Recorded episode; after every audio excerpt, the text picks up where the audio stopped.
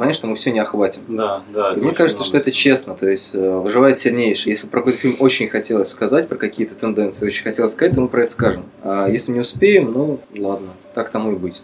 Во всяком случае, все, о чем мы скажем, будет очень важно. Высечено. Как, впрочем, всегда. Высечено в мраморе, да. Но у нас, кстати, очень спасает то, что у нас есть отдельный подкаст про российское кино и про хорроры, поэтому, если что, можно будет просто на них сослаться и сказать, что самое, более-менее самое важное прозвучало там.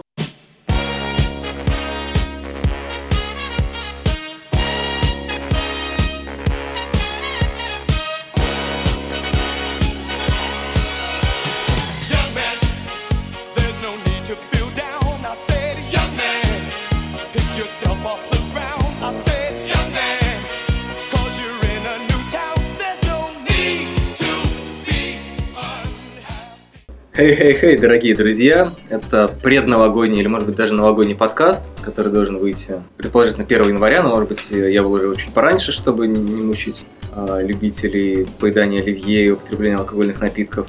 Это подкаст «Манда и карма». Меня зовут Леша Филиппов, кинообозреватель сайта Кинотеатр.ру. И это итоговый выпуск, который будет посвящен важным событиям 2017 года, не общественно-политическим, не экономическим, никаким прочим, а исключительно культурным. Фильмы, сериалы. Ну и, наверное, этим ограничимся. Сегодня у нас расширенный состав. Со мной подводить итоги года будут повелительница телеграм-канала Cinematica Катя Высоцких, Привет. магистр темной магии и редактор сайта Русороса Денис Салтыков. Всем доброй ночи. Вообще, потом я буду говорить нормальным голосом. Поздно. Да, твои реплики останутся в подкасте только в том случае, если ты будешь говорить вот как первый раз. И просто редактор сайта The Hollywood Reporter Сереж Сергеенко. Привет. Тема огромная. Я не знаю, что мы успеем сказать, получится ли у нас что-то внятно сказать, упомянем ли мы все важные фильмы, скорее всего, мы забудем большую их часть. Я не знаю, как, что и как сложится, но предлагаю оттолкнуться от одной такой вот ситуации. Вчера, по-моему, в Фейсбуке Дима Карпюк написал пост про фильмы, которые все хвалили, но его, у него вызвали дикое отторжение. И там в итоге набралось больше 120 комментариев э, наших знакомых и коллег, которые жаловались как раз на те фильмы, которые вроде как все хвалили, а им жутко не понравились, показались какой-то трешней. И мне кажется, что очень важно для подведения итогов как бы вот иметь в виду вот эту рамку о том, что по большому счету очень часто бывает, что смотришь какой-то фильм, его дико расхвалили, он тебе не нравится. Или фильм разругали, а тебе, наоборот, понравился. То есть мы очень сильно оказываемся в зависимости от э, тех условий и от тех мнений, которые мы услышали о фильме до того, как на него пошли, и часто от них не удается как-то избавиться. Мне кажется, что для итогов важно, возможно, начать с этого. И, может быть, мы тоже, благодаря Диминому посту, вспомним фильмы, которые дико расхвалили, нам не понравились, или фильмы, которые разругали, нам понравились. Я, правда, так не, не могу сходу вспомнить фильм, который бы меня дико выбесил прямо так. Тор. А ну, окей, ладно. Тор все облизали, а меня он пипец как выбесил. Нет, окей, тут е- у меня есть очень простая Я тройка. Есть очень простая тройка. Тор, Логан, Чудо-женщина. Но вот если не брать как Ну да. блокбастеры и. Чудо-женщина? Чудо-женщина. Чудо-женщина чудовищная. Потому что это женщина. да? Нет, Нет, потому, потому что, что- фильм чудовищный. Нет, потому что... Фильм прорыв, но серьезно, если брать э, вообще DC и последние фильмы DC, это фильм прорыв. Дешевое плюсское кино, которое как бы Нет, это абсолютно- охрененное кино, она просто вырулила эту вселенную. И, в принципе, DC не хватает Чем? женщин. Тем, что она классная. Чем она классная? Тем, что, в принципе, этой всей мужской тусовки не хватало женщин. Нет. Потому что, в принципе, мужчины сами А, по то есть себе фильм вот- хорош просто потому, что в нем есть женщина. Ну, из твоих слов сейчас так получается.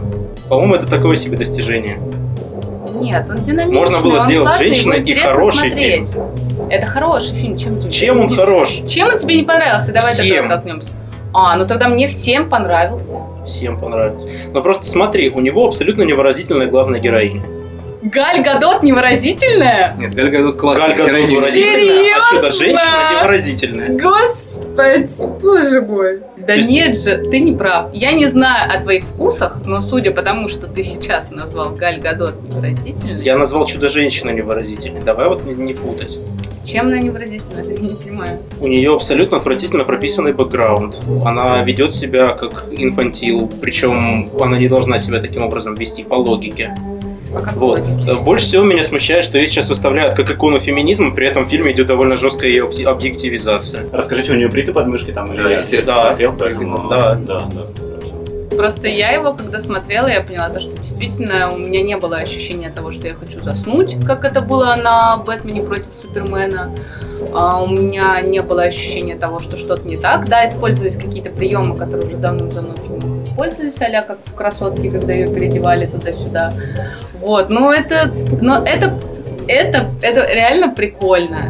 Это прикольно, потому что использовались какие-то приемы чисто женские, и, возможно, DC не хватало вот этой супергероини. И я этого ждала. Может быть, да, это какая-то такая феминистская штука, но я ждала чего-то новенького. Вот проблема в том, что она как раз не феминистская штука. Если бы оно хотя бы сработал как феминистский фильм, у меня бы никаких претензий не было.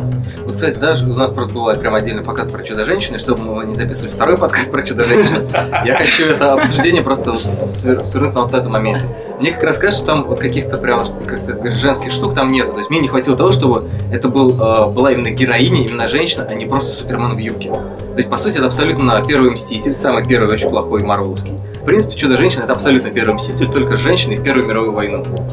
И по большому счету в ее характере тоже, ну, именно, именно то, что она женщина, по-моему, э, упоминается только в тех ситуациях, когда она обсуждает с э, американским пилотом наличие мужчин члена и приме- примеряет шмотки. Ну, то есть, в общем-то, я не уверен, что это прям действительно Достижение. ну, в общем, что-то, ну, как бы нормальное отображение женских персонажей, которое необходимо. Это выглядит как галочка. То есть для галочки мы сделали персонажа, который по функционалу не отличается от прочих персонажей. Просто поменяли, ну, как бы модельку. Это как, как, как в компьютерных играх. Ты можешь играть за персонажа мужского пола, можешь играть за персонажа женского, но, в принципе, это никак не влияет на историю, это никак не влияет на твои взаимоотношения с другими персонажами и так далее. Ну, кроме того, что вместо милой помощницы у тебя милый помощник. Ты давно в BioWare игры не играл. Ну, видимо. Там это вообще ни на что не влияет. Но я и говорю, что тут тоже не влияет. Поэтому, как бы, э, уйти от чудо-женщины я все-таки хотел после того, как э, ты скажешь, как бы, что тебе кажется, там действительно было проявлением этих женских штук, чтобы просто мы... Нет, ну в принципе-то ее характер, он, конечно, не такой чистой современной девушки. Скорее даже наоборот, не современной. Мне это показалось интересно. Потому что если сейчас везде сильное и жесткое, то там, наверное, сильное и мягкое. И это было интересно смотреть, потому что сейчас все-таки мы девушки немножечко другие. Что касается разговоров, мне нравились шутки, мне нравилось, э, понравилось, как была выстроена история с ее этим, господи, военным. Мне это понравилось. Мне было интересно, мне нравилось то, что это было очень нереалистично. То, что она просто проходила сквозь все, отбивала пули и тому подобное. Иногда хочется, вот иногда девушке хочется прийти в кино и посмотреть. такое. Отбивать пули. Да. Супермена в юбке.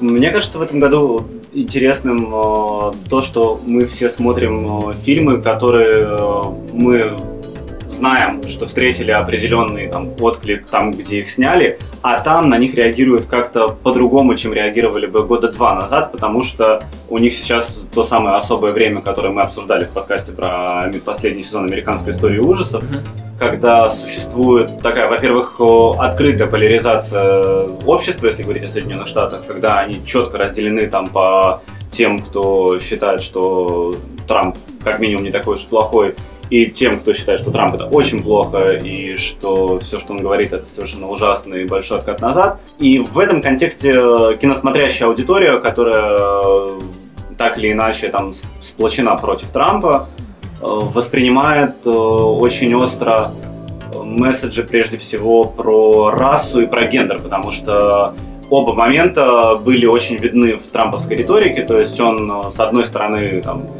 один из сливов, который дискредитировал его предвыборную кампанию, был про то, что если ты богатый знаменитый, можешь хватать э, женщин за что угодно. Ну, а другим, соответственно, месседжем, который был не просто месседж, а его такая, ну, вся предвыборная программа во многом строилась, в том числе на этом, на том, что нужно выгонять мигрантов, и это поднимало расовый вопрос, особенно еще на фоне того, что там в 2015 году был конфликт чернокожего населения и полиции, которая в него стреляла, и соответствующие социальные движения. И на этом фоне многие фильмы, во-первых, начинали создаваться, ну, те фильмы, которые мы видим в 2017, это многие фильмы, которые начинали разрабатываться в 2015, а тут получается мало того, что все эти темы с расой еще тогда получили новое воплощение, новое озвучание, новые интерпретации в обществе, новую терминологию, новые имена вокруг них возникли.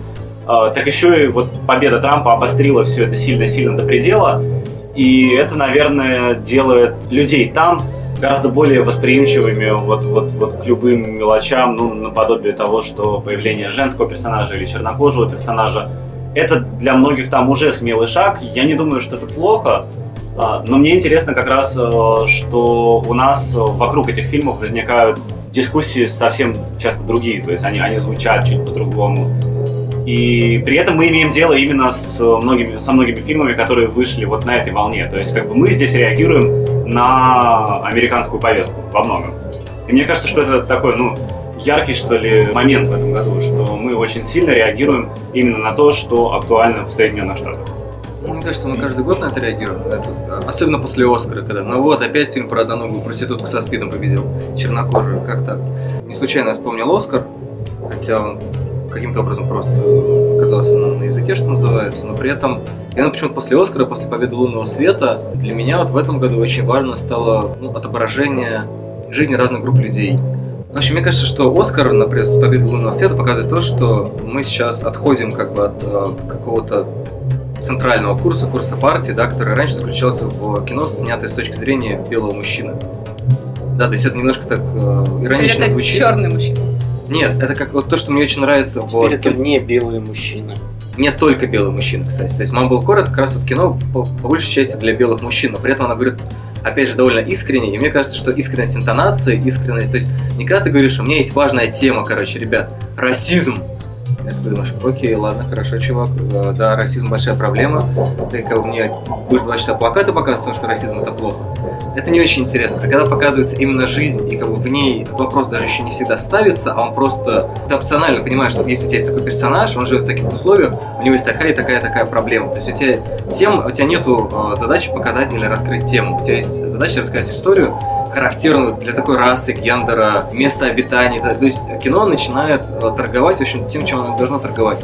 Как с одной стороны, универсальными переживаниями, с другой стороны, очень, очень индивидуальными, да, то есть ты не можешь до конца понимать, что чувствует, там, не знаю, какой-нибудь э, сын южнокорейского мигранта, как э, на фестивале американского кино Москвы, который проходил в Москве в декабре, показывали два южнокорейских фильма. Вернее, два фильма, снятых режиссерами, чьи родители приехали в Америку из Южной Кореи. Соответственно, они как бы немножко затрагивали эту тему, как они общаются с своими родителями. То есть это универсальная тема, общение с родителями. Но более индивидуально, наверное, была там какая-то корейская тема, которая показана была в меньшей степени, наверное, чем можно было.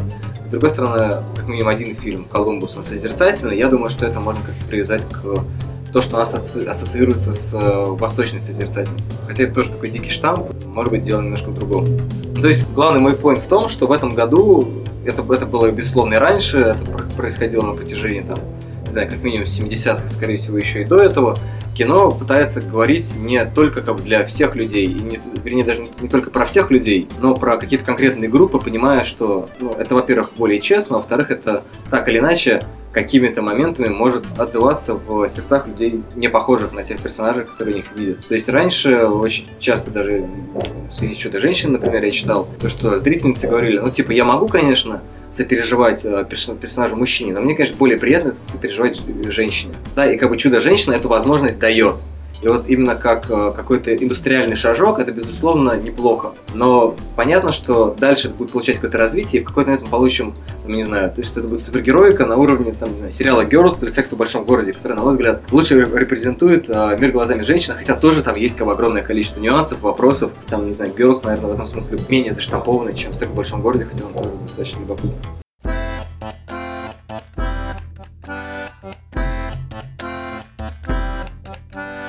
А что еще вам понравилось в этом году? Я хотела бы, наверное, рассказать и, в принципе, когда составляла какие-то топы о том, э, какие же фильмы мне понравились, э, у меня на первой, получается, строчке оказался фильм, который я не могу сказать, что он мне понравился.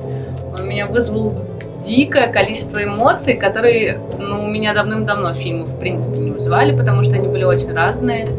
Это был и страх, это были дикие переживания, ненависть, злость. Я не сидела на месте, я просто вскакивала, психовала, кричала, ну, пожалуйста, сделай уже что-нибудь, господи. Собачью жизнь сейчас? Нет, я сейчас говорю про фильм «Мама» а, А. Аронофски. Потому что он, ну, в принципе, вошел э, в топ и оказался на первой строчке для меня, что было очень неожиданно. И я удивилась, что сама это сделала, наверное, потому что я не могу сказать, что это, вот этот фильм мне понравился больше всего. Но с эмоциональной точки зрения это стал как бы для меня фильм такое открытие, потому что все-таки кино это искусство, оно должно вызывать в людях какие-то эмоции. И, возможно, не всегда, а, как и с нелюбовью, это должны быть только положительные эмоции. Иногда человеку нужна встряска, и для меня что не любовь, что мама стали вот какими-то такими фильмами, сделавшими этот год, если так можно сказать.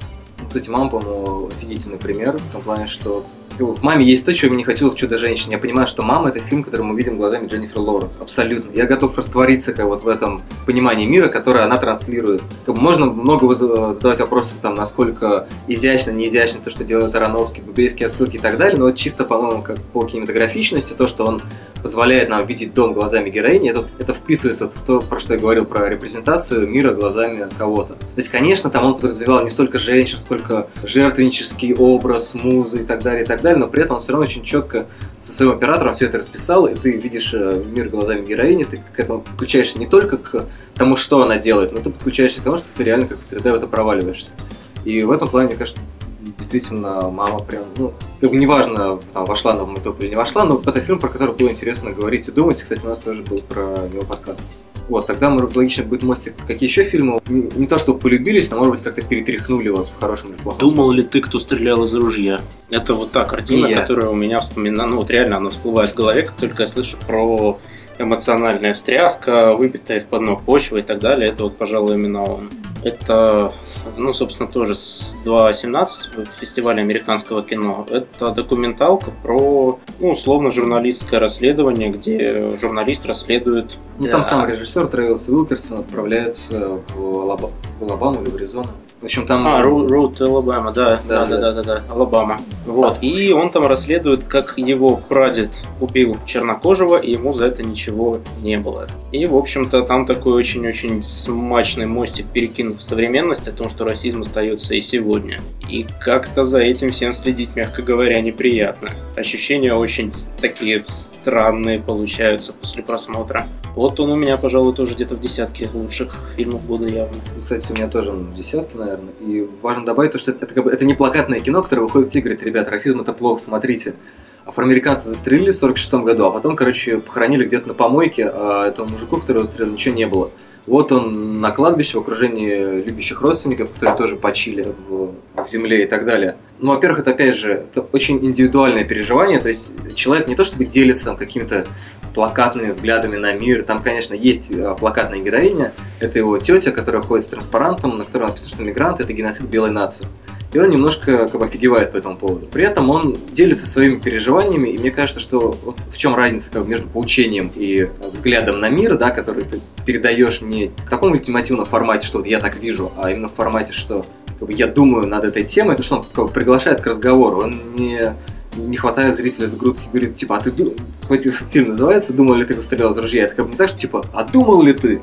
Это, ну, это нормально, нормально заданный вопрос, как бы не, не кто ты по жизни, а такой очень, очень размеренный. При том, что фильм действительно очень некомфортный, и он как раз именно кинематографическими средствами этот дискомфорт в тебе зарождает, потому что там очень мало как бы, характерных, наверное, для того документального кино, которое мы представляем, когда говорим о документальном кино. То есть там не только интервью, не только какие-то сцены из жизни, а там очень много просто пейзажных и интерьерных зарисовок, которые иллюстрируют в общем, даже не совсем ту мысль, которую она озвучивает. Они просто иллюстрируют этот злой дух места, и ты понимаешь, что это обычная задрипанная закусочная, но при этом в ней там кто-то кого-то убивал, кто-то кого-то насиловал. И то есть э, для Уилкерсона, наверное, вот это переживание очень важно в чем? Да, как в фильмах ужасов, когда человек после насильственной смерти попадает там куда-то, а возвращается как непокойный призрак, вот для него Алабама, дорога на Алабаму, это вот действительно место из хоррора, где эти призраки встают. То есть он это буквально не показывает, но когда там играет достаточно напряженная музыка и дорога становится красной, ты понимаешь, что в принципе это фильм ужасов, и вот он оказывается в этом аду, и он видит эти души людей, которые не упокоились по одной простой причине, потому что, ну, как бы, проблема расизма еще не решена. Не потому что конкретно их дело не было рассмотрено или не было обсуждено, а то, что, в принципе, тема расизма, она э, не сильно обсуждается, не сильно обсуждается права людей, Вернее, ну как, они обсуждаются, но в том ключе, что типа, ну вот, надо сделать, чтобы все было хорошо. Тут предлагают взглянуть, наверное, еще на то, как эти люди живут сейчас, на то, как они отображались в массовой, и отображаются до сих пор в массовой культуре. Это тоже один из важных этапов фильма. Там прям есть и видеонарезки, и какие-то живописные куски. То есть он под- охватывает абсолютно огромнейшую тему, которая касается и африканской культуры, и американской культуры, и личного переживания, и какого-то семейного переживания. Там есть хроника из детства, которую он показывает со своими родственниками, родителями и так далее. То есть это реально очень, очень большое, по-моему, кино. Оно, в принципе, напоминает эссе, то есть это огромное размышление.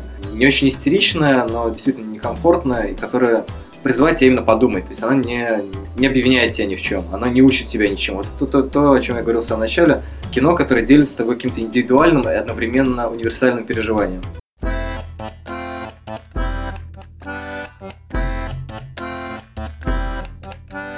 Из э, известных в этом году фильмов для меня показался таким как раз э, хорошим в плане отображения современной чувствительности каких-то групп, которые угнетены, которые хотят об этом говорить. Это как раз фильм «Прочь», в котором э, расизм обнаруживается в современности и не в виде э, там, марширующих клановцев или там э, зигующих бритоголовых молодчиков.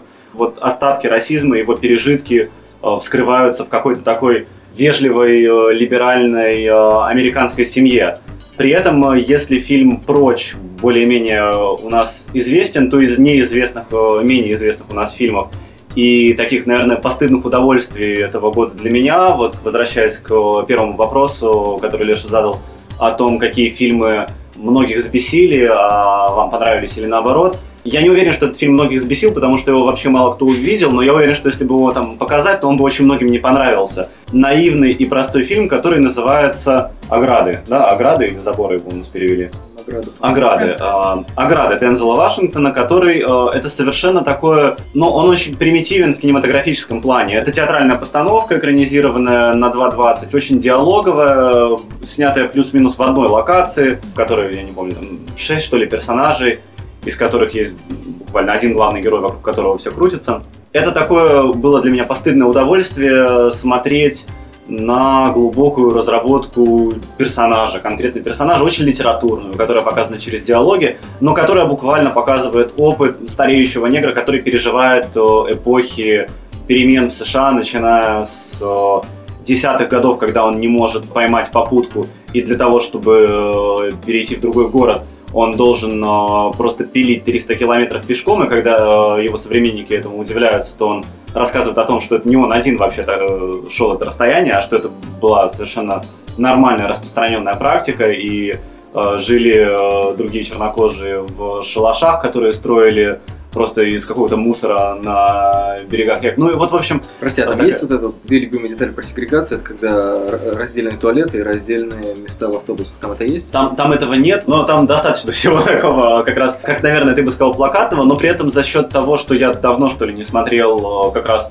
таких э, театрализованных, очень олдскульных э, фильмов, наверное, для меня действительно постыдное удовольствие. То есть э, не смотрите это, если вы не, не заинтересованы в каком-то таком вот вообще очень наивном э, чернокожем кино. Мне оно кажется очень классным, в том числе тем, что оно э, расовую проблему сильно переплетает с классовой, и мне кажется, это гораздо смелее делать, чем э, переплетать это с сексуальной проблемой, потому что сексуальность, ну все мы понимаем, что мимими, э, кто кого трахает, это их дело, и мы не должны их осуждать. Полноценно э, разбираться с э, проблемами, там, не знаю, грязного немытого пролетариата, работающего в мусорках, э, сейчас как-то менее модно, что ли. Но если говорить о различных чувствительностях, то третий фильм, который я сейчас хочу упомянуть в этой телеге, кажется, уже затягивающийся, это... Но я очень хочу его упомянуть, потому что его, скорее всего, вы никто не видели, а вы его обязаны посмотреть.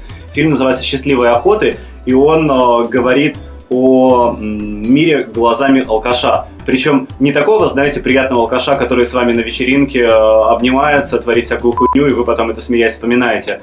А такого грязного, запойного алкаша, которому там, не знаю, ну чуть ли не черти мерещатся, у которого ломки. И жутко интересно, что создатели этого фильма решили показать его Тоже не- алкаши.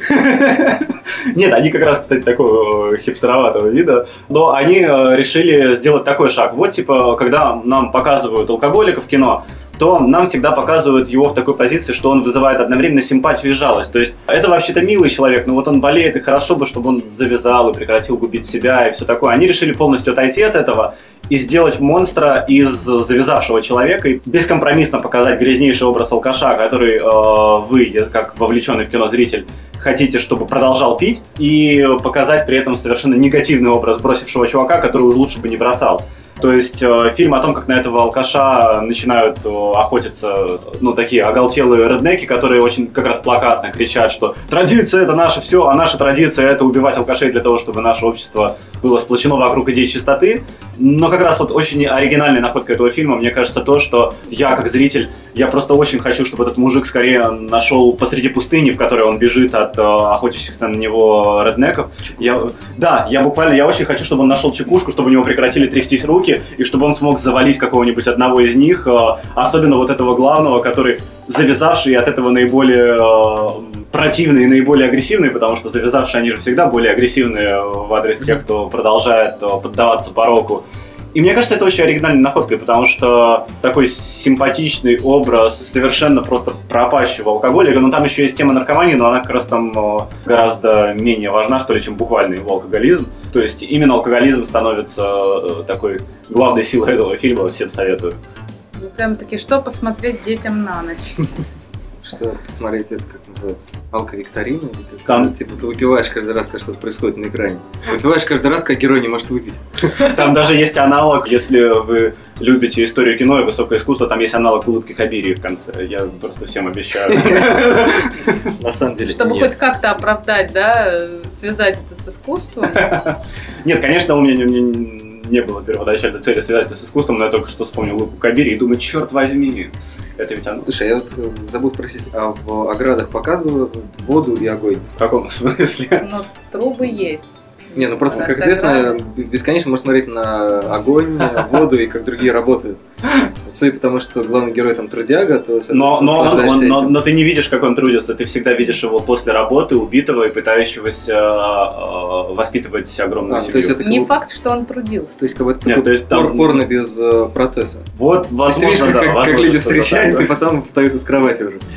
Кстати, по поводу реднеков, мне кажется, что еще удача Логана очень хорошо в эту же калитку работает. Калитку фильмов, которые тебя перетряхнули. Нет, в калитку фильмов, которые посвящены классовой проблеме. А, ну, возможно, возможно. То есть он как раз, по-моему, такой очень... Ну, во всяком случае, я его рифмую немножко с э, вот этой всей тра- антитрамповской истерии, потому что, ну, в общем, Содерберг, который возвращается из отпуска, он вдруг неожиданно как бы говорит, ребят, смотрите, вот тут есть рабочий класс, но они на самом деле нормальные чуваки. Есть не обязательно, что они все там, всех ненавидят, как бы у них есть свои проблемы, на самом деле, ну, как бы все, все мы люди, все мы нормальные и так далее и тому подобное. То есть он выступает вот таким вот голосом разума в ситуациях, в которых это действительно нужно, судя по всему. Потому что, ну, как бы, опять же, не было сильно уходить в сторону, у нас был отдельный подкаст про это. В этот раз просто подкаст о том, что слушаете другие подкасты, реально. Ну, мы же подводим итоги года, мы в том числе подводим Ну, итоги бы, чтобы- предыдущих 24 подкастов. Ну, Надо сделать ссылки на все. Я, я сделаю ссылки на то, что мы успеем упомянуть, но как бы, Не, я- я к тому, что надо постараться упоминать все. у тебя есть список всех подкастов, будем галочки просто ставить? Ну, не, можно открыть как бы. Да ладно, я помню. Я помню, все помню, Я все подкасты. Вот, ну, короче, мне кажется, тоже как раз э, в тему трудяг и в тему Трампа, да, собственно, первый спич Дениса и тема подкаста про американскую историю ужасов, который Денис тоже упоминал.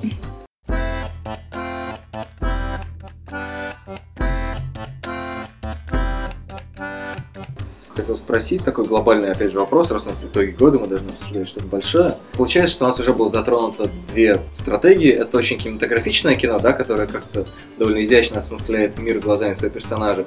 И кино, которое сделано так вот достаточно старомодно, я так понимаю, как ограды, или даже, не знаю, насколько счастливая охота кинематографичная. Конечно, она не настолько старомодна, как «Ограды», но она, конечно, очень похожа на старые хорроры, прежде всего на «У холмов есть глаза». Сейчас, когда ты описывал завязавшего алкаша, который оказывается самым противным антагонистом, мне вспомнилось сырое, где, соответственно, у нас есть э, спойлер каннибалы, которые стали веганами и при этом в общем, это все равно потом всплыло, скажем так. И вот мне кажется, что сырое как раз немножко не вписывается вот в эту конвенцию этого аккуратного прилизанного кино, которое, ну, как тоже «Лунный свет», мне кажется. «Лунный свет» достаточно как бы, аккуратно сделан. Несмотря на то, что он малобюджетный, он выглядит прям очень прилизанно. Ну, в хорошем смысле. А сырое кажется таким очень ироническим, ерническим кино, которое немножко так на сделано.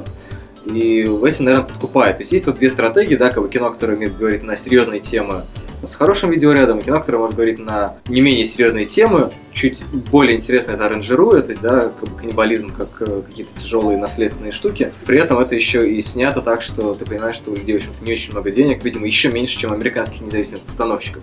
Ну, я бы, кстати, вот, вот у меня нет ассоциации, что сырое э, очень плохо снято. Я как раз представляю себе, когда я э, представляю воображаемых, ну или ладно, нескольких реальных э, противников фильма «Сырое», то я всегда представляю как главную претензию как раз ту самую плакатность, что он весь строится на одной метафоре. За счет этого это неинтересно. Хотя, конечно, мне все это интересно, его незамысловатая визуальность, то есть я не знаю, насколько она незамысловатая в плане техники, потому что, по крайней мере, с цветами там все достаточно интересно. Там совершенно э, веселый саундтрек. И мне кажется, что вот все это вместе, оно дает какое-то ощущение такой, ну, ну артовой безделушки, да. Вот, вот мне кажется, что сырое это все-таки что-то такое э, близкое к каким-нибудь кругам любителей искусства и любителей э, смешивать краски, да, там, и в том числе буквально там одна из Но мне просто кажется, что эти краски, извини, они внутри как бы кадра. То есть это не то, что, знаешь, вот именно кинематографическое, ну, ты «Лунный свет» тоже посмотрел недавно, ты, я думаю, ты хорошо помнишь. Там есть просто именно то, что создает за счет каких-то операторских вещей. Да. В сыром, насколько я помню, такого нету. Там очень много как бы придумано того, что вот есть внутри кадра, там есть э, эффектная сцена, где героиня и персонаж э, мажутся друг от друга и краска смешивается.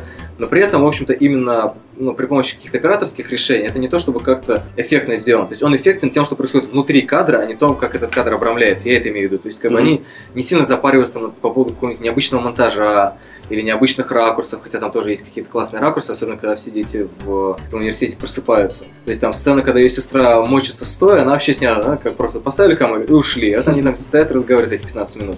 И вот эту как бы легкую небрежность, имею в виду, которая характерна для каких-то фестивальных фильмов, Мгм. для арт, артовых фильмов, независимых и так далее. Да, а «Лунный свет», он как раз, на мой взгляд, ну, более эстетский, что ли, типа там, как Карваевский немножко. Но все же сырое вызывает, мне кажется, больше эмоций. Как та же мама, когда ты не понимаешь, э, тебе нравится, не нравится, тебе вроде бы противно, мерзко, но тоже ты смотришь и не Ну, можешь их мяса. просто не можешь оторваться. Ну, я не знаю, как у всех, но действительно становится интересно. И у меня не было каких-то таких вопросов к видеоряду. Я смотрела, мне было действительно... То есть я не могла увести глаз Нет, а, сейчас от всех сцен. Быстро, быстро ремарочка. Это не вопрос к видеоряду, как бы это просто ну, как бы стилистическое, еще какой-то режим. То есть это не то, что так плохо. Просто я говорю о том, что это немножко разные, на мой взгляд, подходы к Да. независимому кино. И интересно то, что они у нас оба всплывают, и может быть э, как-то это нам в определении итогов года может пригодиться. Было ли тебе смешно во время просмотра сырого? Мне просто это достаточно интересно, потому что он, с одной стороны, такой вроде как шоковый, и это подчеркивается в том числе прессой, там, не очень Вот, вот, вот. То есть, но это же всячески Тема, подчеркивается тема. статьями. В любом случае всегда тема каннибализма, это как и расизм и тому подобное. Это до сих пор эти темы в какой-то степени запретные. И когда даже в кино в том же поднимаются, они все об этом говорят. Об этом всегда нужно написать, сказать, упомянуть и тому подобное. Нет, то есть говорят, что люди в обморок падали. С чего? Ты, ты падал в обморок во время просмотра фильма? Ну, там- Я довольно-таки сильная женщина. Но И- бывали моменты, когда было действительно ну, противно. Прям каком? На противно. поедании пальца? Да, было как-то вот немножечко, да, противно. Мне жутко интересно, что все эти моменты дополняются э, такой музыкой, которая, мне кажется, сама дополнительно ну, вот, работает на комический эффект. И, возможно, в этом смысле фильм как-то двунаправлен, что ли. То есть, Сочетание типа, несочетаемого. Появляются какие-то странные такие смутные эмоции. Ты, с одной стороны, чувствуешь то, что тебе противно, с другой стороны, из-за вот этой музыки тебе не, не так противно. При этом у меня очень часто во время просмотра появлялось желание поесть. Я не знаю, как у вас, но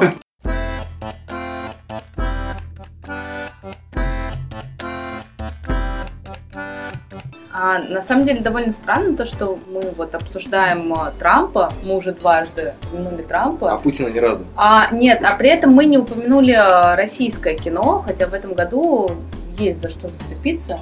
Мне кажется, даже как-то вот э, какой-то другой уровень, ну лично для меня, на другой уровень вышло российское кино, и его хотелось смотреть, его хотелось даже пересматривать. Мне, кажется, российское кино каждый год на самом деле что зацепился. Но в этом году сколько? Ну, как минимум два или три было дебюта. Ну, не каждый год бывает столько заметных дебютов, скажем так. То есть там Ты даже про и теснота. теснота, да. Еще Софичку многие э, отмечают Кира Коваленко. Мне, честно говоря, она совсем не зашло. Прям категорически. Мне кажется, что она какая-то из серии... ну, У нас есть проблематика, а методы решения этой проблематики, то, что там женщина всех похоронила, всех на свете. Там просто очень странное вот решение о том, что сцена монтируется так, что она как бы находится немножко в диалоге с собой молодой. И это очень круто звучит как идея, но, на мой взгляд, это чудовищная абсолютно реализация. Ты вот смотришь какой-то сериал Первого канала, вот где есть сцена, что где-то там, не знаю, в горах есть какой-то флешбэк, вот примерно так это, на мой взгляд, снято. Хотя я знаю, очень многие люди, в том числе Михаил Радгаус, прям дико расхваливает этот фильм. По-моему, Михаил сравнивал этот фильм с тем, что типа ты сидишь вечером возле реки. Вот я, видимо, просто терпеть не могу сидеть возле реки вечером, у меня нет столько свободного времени, и я еще не настолько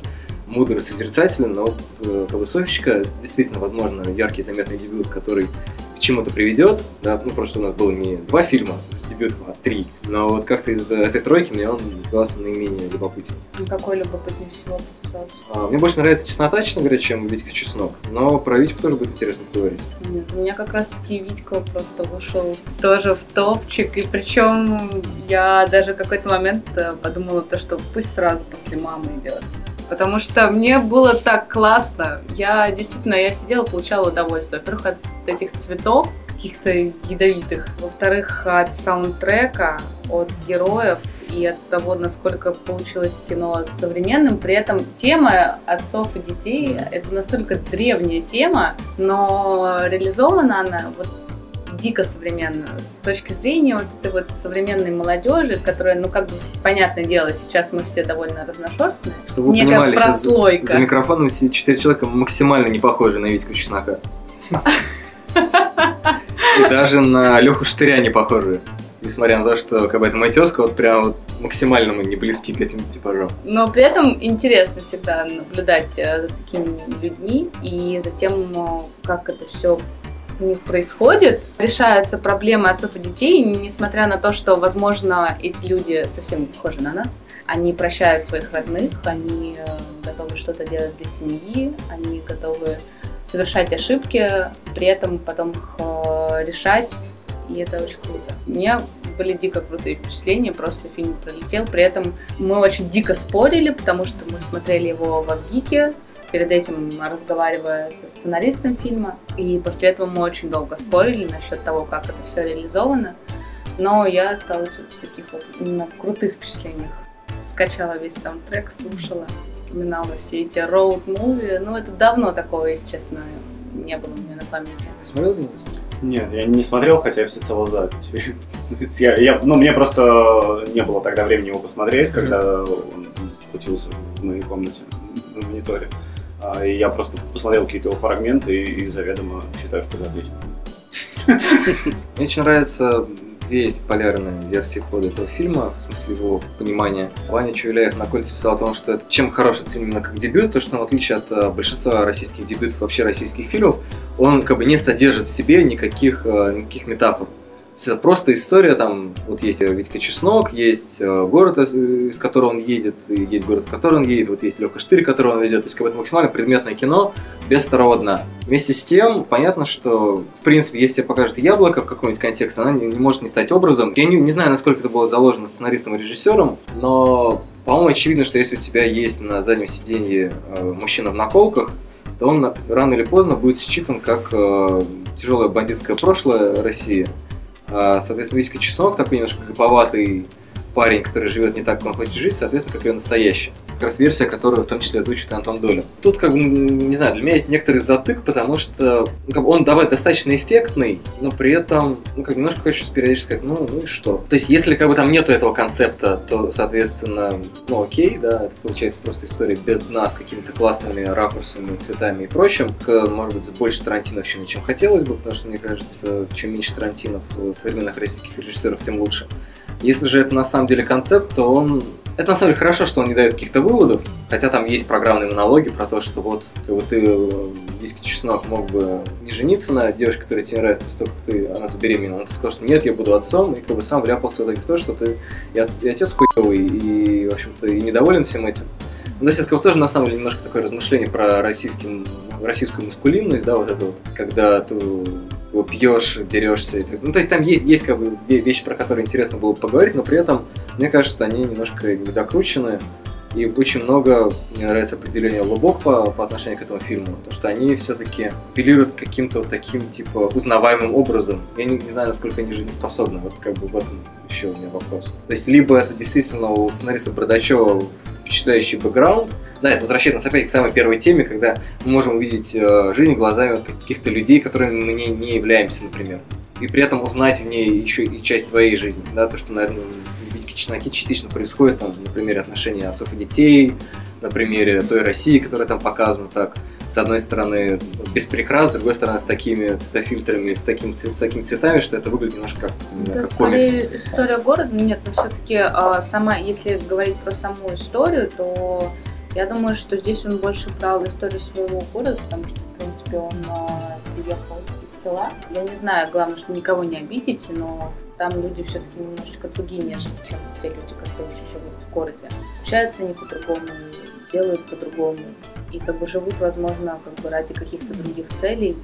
Возможно, как бы это сыграло свою роль, но все равно установщик Хан, и он уже это построил по-другому, потому что даже у самого Бардачева уже возникали вопросы, когда он уже посмотрел фильм, то, что некоторые моменты были поставлены несколько иначе, не так, как вот изначально он это видел. Ну, вот действительно, Хант немножко заострил какие-то моменты. Причем мне нравится слово «лубок» по отношению к этому, не знаю, или «былина» еще некоторые употребляют, хотя про былину. Ну, хотя, наверное, в каком-то исконном смысле «былина» тоже не подходит. Это, на самом деле, пестрота, которая там используется, кислотная или комиксная, как я ее обозвал, это, на самом деле, абсолютно пестрота славянской живописи. То есть, если посмотреть на какие-то изображения, не буду врать, каких веков, вот нас- вы на самом деле удивитесь, насколько народный промысел, народная живопись насколько она яркая. То есть это реально по цветам, это так- такая дичь порой, как, я не знаю, какие-нибудь японские мультсериалы. То есть эм, российская визуальность, она на самом деле очень сильно не разработана, и от нее очень сильно уходит, потому что у нас все авторское кино, то есть кино, в котором как бы сосредоточены люди, скажем так, с мозгами, оно чаще всего довольно бесцветное. А мейн- Мейнстрим, Серое который, который гонится за американским кино без конца, он, соответственно, он наследует как бы их цветовой гамме, которая сейчас сине-оранжевая сейчас она в основном. Потому что ну, очень, очень просто фильмы перегонять в эти цвета, они максимально приятные для глаза и так далее, и так далее. Есть какие-то видео, где показывают, насколько сейчас все фильмы одинаковые по цветовой гамме. Безусловно, достоинство работы Ханта в том, что он, не знаю, опять же, вольно или невольно, но вот он эту какую-то, не знаю, неуловимую российскую визуальность, он все-таки ее использует. Это, как бы, безусловно, очень круто. И второй, конечно, момент, очень интересно, что будет с ним дальше. Кстати, вот в тесноте у Балагова тоже, в общем-то, используются цвета. И можно подтянуть это тоже сюда, что он использует какую-то визуальность, да, связанную с цветами, как, как я уже говорил, с э, какими-то народными произведениями. Но почему-то там, по-моему, не так, не так бросается в глаза. Мне это вообще вызывало ассоциации с э, каким-то румынским кино или с э, фильмом Кислевского, у которого тоже цвета играют важную роль. То есть он, он почему-то выглядит более европейским. А Витька Честной за счет того, что у него там типа, есть такой гопник в главной роли, и вот это Русь, стройка и так далее, он как бы воспринимается более народным, наверное, поэтому. Хотя оба они даже вроде как должны быть частными. То есть, ну, про обоих, про Балагу и про Ханта интересно, что с ними будет дальше. Потому что, с одной стороны, ну, как-то у меня почему-то есть ощущение, что Балагов, скажем так, более перспективен. С другой, кто-то написал в своих итоговых годы о том, что его расхвалили настолько, что прям за него страшно. Просто потому что с таким грузом наг- наград, похвал и прочего снимать второй фильм очень тяжело. Если вдруг Кантемир Балага будет слушать наш подкаст, я очень надеюсь, что даже если вдруг он э, провалит второй фильм, то он спокойно снимет третий, потому что на самом деле, ну, как бы на этом жизнь не заканчивается. Можно снять э, 50 фильмов, из них будет 5 великих, и это, в принципе, тоже хорошо. Не обязательно каждый фильм делать шедевром. Мне кажется, это тоже важный, важный момент вообще для любых творческих людей, особенно для режиссеров, которые некоторые, наверное, очень, очень серьезно ко всему относятся.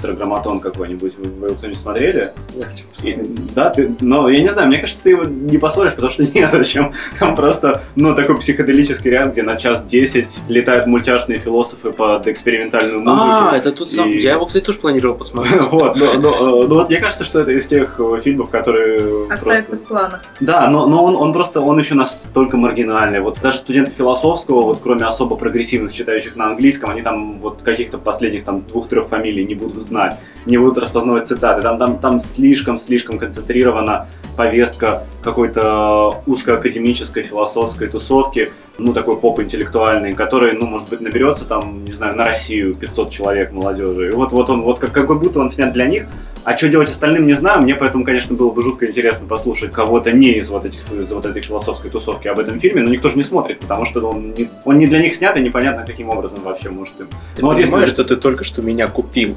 И если про это записать отдельный подкаст, да, то, то, конечно, его нужно обязательно выдавать по закрытой ссылке за биткоины и все такое. Сразу, еще мелочи, сразу за квартиру в Москве. Биткоин сейчас э, падает потихоньку. Но это, я думаю, временно. Может, он как раз вырастет в цене до квартиры в Москве. Как раз вырастет в цене после нашего подкаста. Ну, известно, да, влиятельный котировок Монday Карма.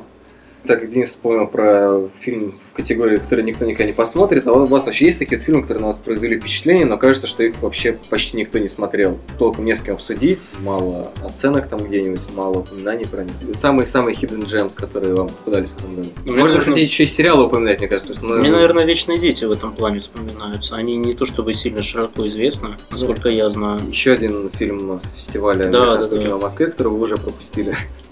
Он, по-моему, очень хорош, но в прокате его нет, насколько я помню, и не будет у нас. Потому что там неизвестный режиссер, потому что у нас не любят про- прокатывать Mumblecore, хотя, с другой стороны, там достаточно интересные актеры, Киран Мгм. Каукин, Боб Афферман, еще несколько актрис, чьи фамилии, к сожалению, забыл. Одна из них играла главную роль в первом сезоне Мастер of None, собственно, подругу Азиза Ансари. Актрису по фамилии Дан, у нее двойное имя, тоже где-то видел, но вот в этом фильме она просто... В общем-то, ее роль сводится к тому, что она дико милая и постоянно улыбается даже в самых э, неприятных вроде бы для нее ситуациях. Но это, не знаю, это как дико подкупает, при том, что ну, как бы понятно, достаточно идиотский образ, наверное, немножко, но при этом он очень такой органичный и милый. Ну, И там как- вообще, как бы, у фильма фишка в том, что там многие образы выглядят довольно идиотскими, но при этом органично. Ну, в общем, да, но при этом понятно, что большую касту на этом не соберешь в России, скорее всего. Мгм. Жизнь кабачка у нас была в прокате, но я не уверен, что она кстати, смотрелась и тоже. обсуждалась. А, Но она так любопытна, потому что это же во Франции снято как раз в первую очередь все-таки для детей, но что понравилось и взрослым. В России оно шло там с каким-то возрастной категорией, я уже сейчас не помню. какой. 12 плюс, по-моему. он Вот был. он- там было, по-моему, 12 плюс всюду официально, но у меня почему-то перед показом прямо на экране мелькнуло большими цифрами 16 плюс. Но, Не, ну там шутки но это, члены. возможно, это было так. Нет, там не просто шутки. Там есть э, девочка, которую насиловали родители. Ну да. там есть. Ну, фильм начинается с того, что главный герой убивает свою мамку-алкоголичку, и, а это Кого-то фильм. насиловали родители. Да. Да, девочку, да, в которую он девочку, влюбился. в которую он влюбился, что ее это насиловали вызвало родители. отсюда. А фильм начинается с того, что главный герой убивает свою мамку-алкоголичку, и это, конечно же, фильм для детей. Это очень важный фильм для детей, потому что им нужно видеть, как, Убивать как, как другие герои убивают мамку-алкоголичку. Да, но это... На Там- самом деле это очень-очень добрая и очень классная сказка, несмотря Конечно. на всю ту жесть, которая в ней сконцентрирована. И главное, что это вся жесть, то есть она, она звучит так только в моих устах, а вот в фильме «Жизнь кабачка» она настолько милая, что... Я не могу сказать, что она милая, она все-таки при этом подается так, чтобы можно было понять. Но на этом нету какого-то совсем жесткого акцента, и, и за всей остальной милотой оно просто как-то скрадывается. Ну, Хотя, да, как бы там, пожалуйста, диалог о том, что вот там Эмиль, у него родители наркоманы, там, да, вот там с девочкой с одной вообще непонятно, что делали родители, но у нее теперь там психоз на всю жизнь остался. Вот там еще одну девочку там отец насиловал. А после этого они все дружно едут в горы, где они развлекаются в снегу, потому что это все равно дети, и ты от этого никуда не денешься. Мне кажется, это вообще ну, ну, это прям очень хороший фильм. Мне он тоже вот- очень понравился, и в том числе как детский, кстати. Вот, кстати, как раз это возвращаясь к самой-самой первой реплике про расхваленные фильмы, которые вызвали у вас отторжение. У меня не вызвало отторжение, как сразу скажу, фильм «Жизнь кабачка», но просто, опять же, из-за того, что я его смотрел уже с определенным флером ожиданий, мне он казался немножко ни рыба, ни мясо, потому что, с одной стороны, он не то чтобы очень мрачный, ну, как бы там понятно, что эти вещи, они текстово подаются, но при этом как-то именно вот ощущение этой мрачности, да, вот этого надлома особенно не присутствует. С другой стороны, он не то чтобы очень милый, просто потому что, да, получается, что он вот так немножко на контрасте постоянно балансирует. Ну, Мне кажется, ты просто, ты просто тебе, тебе больше 12, а он прям вот он на каких-то там вот на 8-12 лет, вот на этот... Ну, я подозреваю, что вот вам с Серегой тоже больше 12. Да, ну, я, я просто... Даже на двоих. Даже на двоих, да. Я бы своих детей обязательно тащил и заставлял это смотреть. Я бы своих детей обязательно заставлял смотреть «Охотников на тролли», который только что вышел второй сезон. Его вот ты почему сказал, что надо сериалы смотреть, да? Давайте еще и сериалы включим в список лучших фильмов, чтобы еще раз вернуть про охотников на троллей. Ну как еще? Я тебя это- раскусил. Это итоги, это итоги года, это не итоги фильмов года. Мы же говорили про американскую историю ужасов, между прочим, это сейчас все Денис Винамов. Да. Потому что реально такое ощущение, что про него даже в Америке практически никто не говорит. Я все жду, на самом деле, когда меня сейчас подловят э, за руку и скажут, что нет, вот на самом деле про него много говорят, но как-то не очень. По-моему, меньше тысячи оценок на IMDb, это, ну, как бы, Ну да. совсем печально. Ну, у меня, кстати, из таких фильмов, которые, мне кажется, много людей видели, это на Битфесте. Я смотрела документалку «Город призраков» про борьбу ребят э, с ИГИЛом. Это несмотря на то, что долгое время работала в новостях и постоянно сталкивалась вот на тот период, где-то года два назад, о том, что там ИГИЛ сделали то-то, ИГИЛ сделали это. Когда ты просто про это читаешь, и тебя это сильно не касается, ты все равно как-то где-то отдаленно, ты не понимаешь, что это такое. Но вот после этой документалки у меня на самом деле такие дикие эмоции были, такая злость и такое желание как-то помочь этим ребятам что-то сделать и вообще не закрывать на это глаза. И увидеть это со стороны людей, которые в этом жили, которые с этим боролись, тоже такое неизгладимое впечатление, но на самом деле, мне кажется, не так много людей его видели, потому что даже в рамках а, бит-фестиваля его показывали там, по-моему, от силы два раза. Ну, кстати, да, тоже фильм, который вписывается в идею того, что как бы некоторые вещи вообще не приходят в голову, пока ты тебе не, не ткнут их перед носом. То есть, как бы, с одной стороны, плакатное кино это не очень хорошо, с другой стороны, как бы, кино, которое затрагивает тему, про которую все говорят, или наоборот, не очень много говорят, тоже важно. Ну, а, а я как апологет плакатного кино, э, во-первых, думаю, что плакатное кино и художественное, это, это, это тоже достаточно круто. А, Но документальное кино, мне кажется, вообще совсем неплохо, когда плакатное, потому что оно часто делается активистами, которые могут тебе показать ту оптику, которая у тебя действительно никогда не будет, и потому что ты не активист. И вот ты э, много чего не увидишь, а они с такой страстью тебе об этом расскажут, что я каждый раз радуюсь, когда попадаю вот на плакатные активистские доки. Я, я, мне кажется, что они все крутые. Денис, положи транспарант.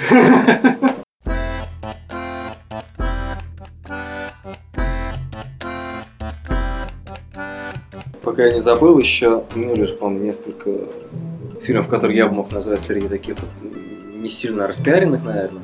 Среди каких-то больших таких впечатлений этого года для меня стала «Смерть Людовика XIV» Альберта Сера. При том, что, ну, как бы, с одной стороны, это вот прям мое любимое кино в жанре «Ничего не происходит» и более-менее невыносимо смотреть, потому что там чудесный артист Жан Пьер Пьер Лео два часа умирает в своей роскошной кровати. Ну, то есть не своя, а в королевской роскошной кровати. С другой, это, по-моему, очень прям крутое рассуждение о бренности чело- человека, который абсолютно не соотносится с его амбициями, с самопозиционированием, и вместе с этим это отображает э, как бы абсурдность власти, да, то, что это как бы один человек или группа людей, неважно. И, как бы, это все равно не- некоторое количество людей, которые просто решили, что они могут командовать точно такими же людьми. Это достаточно абсурдно. Думать, что вокруг них там, не знаю, вращается целая страна, вращается весь мир, а так как у Людовика XIV было прозвище Король Солнца, там достаточно иронично все начинается с того, что вот он гулял по парку, и заходило солнце, и на закате там что-то у него случилось с ногой, и как бы тут началась у него болезнь, вследствие которой он умер. Поразительным образом сочетается то, что, получается, это пьеса Ионеско «Король умирает», когда вместе со смертью короля начала буквально разваливаться страна. А потому что тут э, какие-то вассалы бывшие или соседние страны начинают отхватывать по куску от его страны. Э, его, собственно, прислуга начинает бунтовать и предавать друг друга потихонечку. То есть он еще не умер, но они как бы уже готовят, что он сейчас умрет, и они как не знаю, как черви начнут разъедать его, начнут разъедать страну и так далее. А с другой стороны, это абсолютно шекспировская такая история про, не знаю, про какого-нибудь короля Лира, который слишком переоценил как бы себя, слишком переоценил людей, которые были возле него. То есть, опять же, это история про вот эту власть, да, как она может быть по-разному воспринимается. То есть, либо абсурдистски, либо вполне трагически. И вот э, у Сера это, по-моему, сочетается. Ну и Жан Перлео там абсолютно великий, он там очень смешно пьет, очень смешно ест. Реально смешно в том плане, что это абсолютно типа августейшая особа, то есть человек, который должен вызывать трепет, но ты понимаешь, что перед лицом смерти, перед лицом старости даже даже власть, даже король на самом деле выглядит, ну, немножко нелепо. Да, особенно в этом самом гигантском парике. То есть это все в меру нелепо, да. И, то есть с, годами мы понимаем, насколько это нелепо, а тогда, наверное, думали, что Людовик такой крутой, действительно, солнце вращается вокруг Земли только благодаря нему. Ой, я бы, наверное, очень хотела сказать, так как я не смогла попасть на предыдущий подкаст по Звездным войнам, не знаю, Ну, кстати, тоже, да. Нет. Я бы хотела сказать то, что я сделала топ до того, как вышли Звездные войны, и после того, как я их посмотрела, Ничего не поменялось. у меня все поменялось. Они вошли в топ. Реально, я не знаю, как у вас, но у нас с тобой, Леш, никогда не сходится точки зрения насчет фильмов. Очень редко такое Мне он, бывает. мне он самый симпатичный, но в топ он не вошел. А у меня вошел, потому что я давно уже не испытывала таких эмоций, и вот как от просмотра первых фильмов, это что-то новое, что-то Поле старое. Адам Драйвер. Нет. Ну, нет, с оригинальными трилогиями. А, мне понравилось то, что было что-то новое, было что-то старое, при этом. Вот мы сидим, ждем, смотрим, вот сейчас будет как раньше, вот и все происходит совсем по-другому, и было довольно много интересных, неожиданных моментов, особенно с точки зрения использования музыки или даже, наоборот, не использования ее в нужных моментах. А, собственно, без звука там самая лучшая сцена. да, Одна- одна из просто лучших. одна из лучших. Адам Драйвер просто, С просто голым торсом.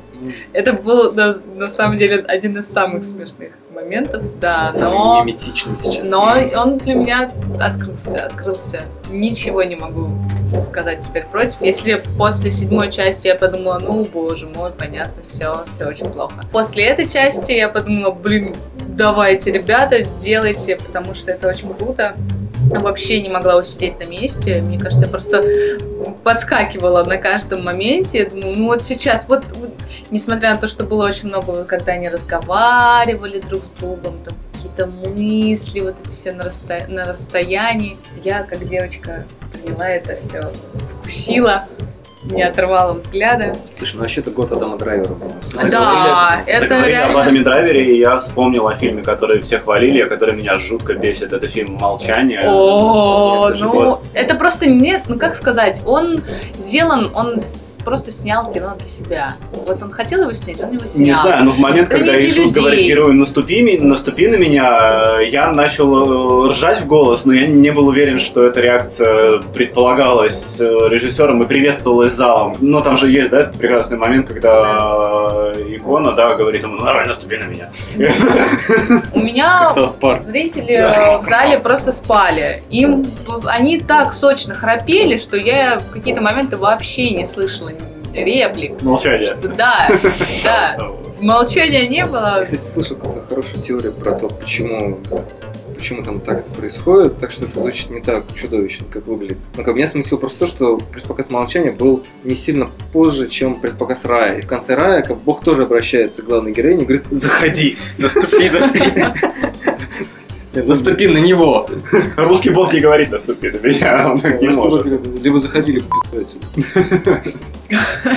Вот, Я думал, честно говоря, что еще Паттерсона вспомнил, потому что Паттерсон, наверное, мой самый любимый фильм года, потому что его многие дико не любят. Это действительно очень наивное, очень старомодное кино про красоту окружающего мира. Действительно, наверное, некоторая пошлость, но мне оно очень нравится, потому что действительно в кажется, в окружающем мире, ну, во всяком случае, очень многие режиссеры, которые мне нравятся, которые, возможно, вам нравятся, они именно подмечают какие-то закономерности в окружающем мире, какие-то паттерны, да, собственно, то, что еще некоторая рифма к названию Паттерсон, и то, что Джармуш прям так сильно заостряет, да, немножко превращаясь в Уэса Андерсона. Действительно, в жизни бывают какие-то удивительные рифмы, удивительные узоры, и это все можно интересно подмечать, и поэтому, как бы, Паттерсон, наверное, одна из таких наиболее симпатичных мне картин в этом году, при том, что, ну, она достаточно простая, как бы она не говорит каких-то сложных вещей, но, в принципе, Джармуш в последнее время сложных вещей не говорит. У него трилогия творческая, так называемая, последние три фильма, это корпорации, обывателей, и там, живите в мире.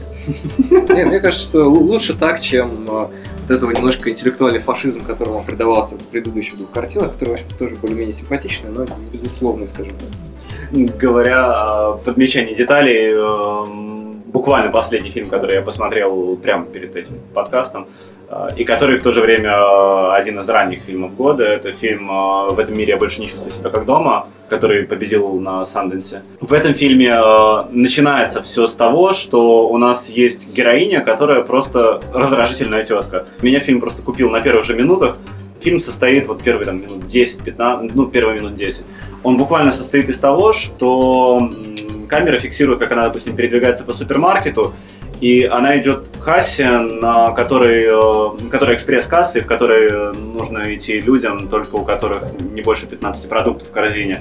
И перед ней там протискивается быстро какая-то женщина с огромной тележкой, но это происходит э, настолько быстро, то есть эта нарезка идет настолько же быстро, насколько она, возможно, происходит у нас в жизни, когда это происходит не с нами. Потому что когда это происходит с нами, мы, конечно, на этом концентрируемся.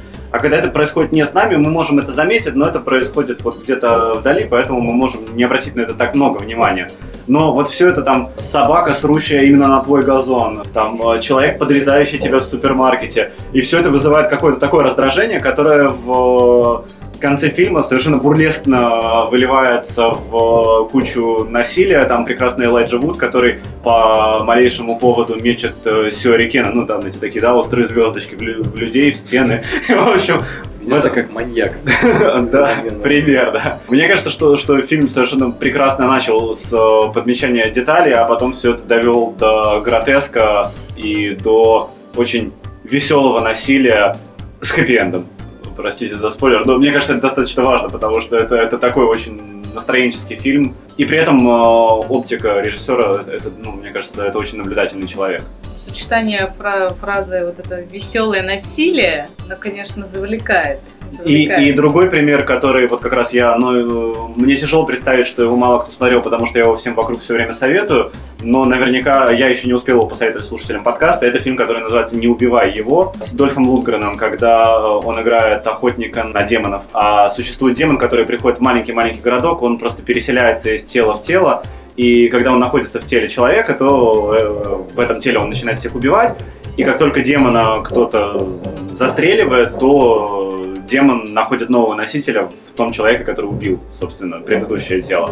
И есть Дольф Лунгрен, Дольф Лунгрен, который на все это охотится. Это фильм, это эксплуатационный инди-кинематограф, это Майк Мендес, который культовая фигура вот такого Голливуда категории Б и вот того самого веселого насилия, причем очень гротескного дешевого, злого, э, такого экшен-хоррора веселого. Там э, Дольф Лунгрен в одну из первых же сцен, он очень, разумеется, так э, старомодно выглядит, он э, сидит там в каком-то грязном плаще, ковбойской шляпе в баре, но для того, чтобы показать вам, что вы находитесь в 2016 году, он в первой же сцене просто м, определяет парня в баре за то, что тот пристает к девушке и толкает ему э, длинную лекцию о том, э, что такое культура согласия в сексе. То есть он начинает говорить, давай мы выучим одно слово. И это слово, это там в оригинале консент, да, согласие. Вот, скажи там, теперь извинись перед девушкой, скажи, что ты был мудилой, когда приставал к ней. Это все настолько э, комично, что, мне кажется, заслуживает гораздо большего внимания, чем э, внимание узкой аудитории поклонников вот этого эксплуатационного инди-хоррора. У меня вот еще входил в топ, но не вошел, как-то так получилось. Тоже очень мне понравился фильм «Преисподняя». Я не знаю, мне кажется, его тоже мало кто видел, потому что он в прокате у нас проходил как-то далеко не во всех кинотеатрах почему-то. Дакота Фаннинг, да, и с Гаем Пирсом э, вызвал у меня очень много эмоций. Э, Я, в принципе, э, люблю такие хорроры, полухорроры, полутриллеры. Ты не понимаешь, что там, чего там больше. Как бы понятно, что если говорить про чистый хоррор, то в топе оно, но если говорить про что-то такое непонятное, это, наверное, преисподнее, потому что, во-первых, сами персонажи и то, насколько вот эти их загадки внутренние какие-то, я не знаю, вы смотрели, нет? Я такой посмотрел, был в лонг-листе для этого года. Вот они как-то до последнего ты думаешь, ну, наверное, вот это. А потом такие, типа, нет, вот это. И в конечном итоге оказывается все совсем по-другому. Вот эти все кишки, это все показывается, это не скрывается. То есть э, какой-то вроде бы реализм, но с другой стороны ты понимаешь то, что это не настолько реалистично. Но интересно на это смотреть, и ты действительно переживаешь и испытываешь такой вот реально страх. То, что когда ты это все видишь, то, что, что творит этот э, человек или не человек, так как я против спойлеров. Интрига. Вот. Ну, Становится кажется, страшно. спойлер Становится будет. страшно, потому Такой-то что... не спойлер, такой-то не спойлер сейчас был. Я не сказала. Но становится действительно страшно, и э, вот эта загадка, когда ты начинаешь смотреть фильм и не понимаешь, что это, триллер или хоррор, а что-то такое среднее. И у тебя стоит задача не только узнать, что же произойдет в конце, а узнать, что это в конечном итоге было. Что я сейчас посмотрел-то вообще? Что Вот это такое? Вот, и сама концовка, ну, меня действительно как-то очень сильно а, удивила, потому что вроде бы ты ждешь, а вот, а вот, а потом идет концовка, и ты думаешь, бля, И зачем я это смотрел? но нет, я на самом деле мне, запичили фильм, то есть я хочу его теперь посмотреть. Мне кажется, это вообще идеальная концовка для подкастов. А вот, а я, что? я не успею один фильм вернуть. А, ну давай. Давай. Я вот ровно про один хотел, Да, потому что вот он у меня явно будет в топе, хотя я практически не слышал хороших отзывов о нем. Это вот как раз случай, когда понравилось вопреки «За пропастью во ржи». Про него реально все говорят, что это отвратительный байопик. Да, это отвратительный байопик, потому что не байопик.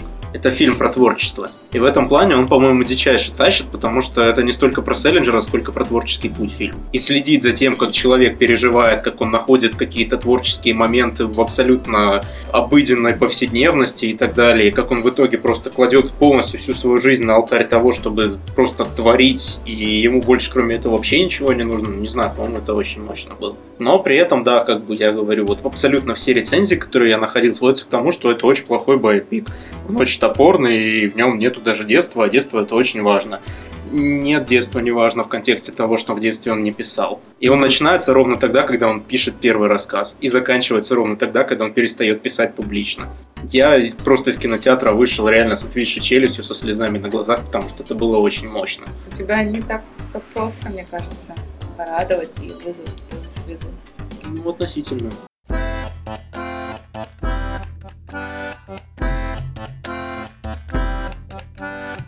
Ну что, как Как-то мало про любимые это говорили, больше про какие-то впечатления больше говорили, да? Ну, это тоже важно. любимые. Это тоже важно. сок любимый спонсор этого подкаста. Как и планировалось, мы не успели обсудить все, и вот э, Катя считает, что, в общем-то, мы не успели обсудить любимые фильмы, обсудили вот Ничего. как- какие-то вот те фильмы, кото- которые нас подкупили, естественно, как известно, а журналистика в России исключительно продажная, поэтому а мнение, оно настолько играет важную роль в кассовых сборах и вообще интереса к фильмам, что нас, безусловно, подкупили. Представители фильма думали, ты стрелял из ружья. Тетраграмматоны. В общем, что-то мы успели обсудить, что-то мы не успели обсудить. Ну, как бы важно, наверное, все-таки не столько подводить итоги, сколько, Пытаться. это сколько сделать. пытаться, да. Зато много о том, о чем, возможно, слушатели не слышали. Мы поднимали очень много фильмов, которые они могли не видеть. Мне кажется, Вот, это, да. это круто. Да, мне тоже кажется, что мы все обменялись вот как раз такими, ну, действительно неочевидными, наверное, тайтлами. Это Я вот позаписывал. В общем, да, с наступающим или наступившим вас Новым годом, за дальнейшими событиями вы можете следить в любых социальных сетях, просто вбивайте Манда и Карма, оказывается очень удобное название, можно везде нас найти. Ну как везде, в Фейсбуке и ВКонтакте на самом деле только. В Одноклассниках у нас нет филиала. Но мы накидали очень вам всяких полезных, интересных, необычных и guilty pleasure фильмов и сериалов. Поэтому да пребудут с вами торренты. Пока-пока. Пока! Нет, ну это уже слишком. Нет уж. Я не услышал.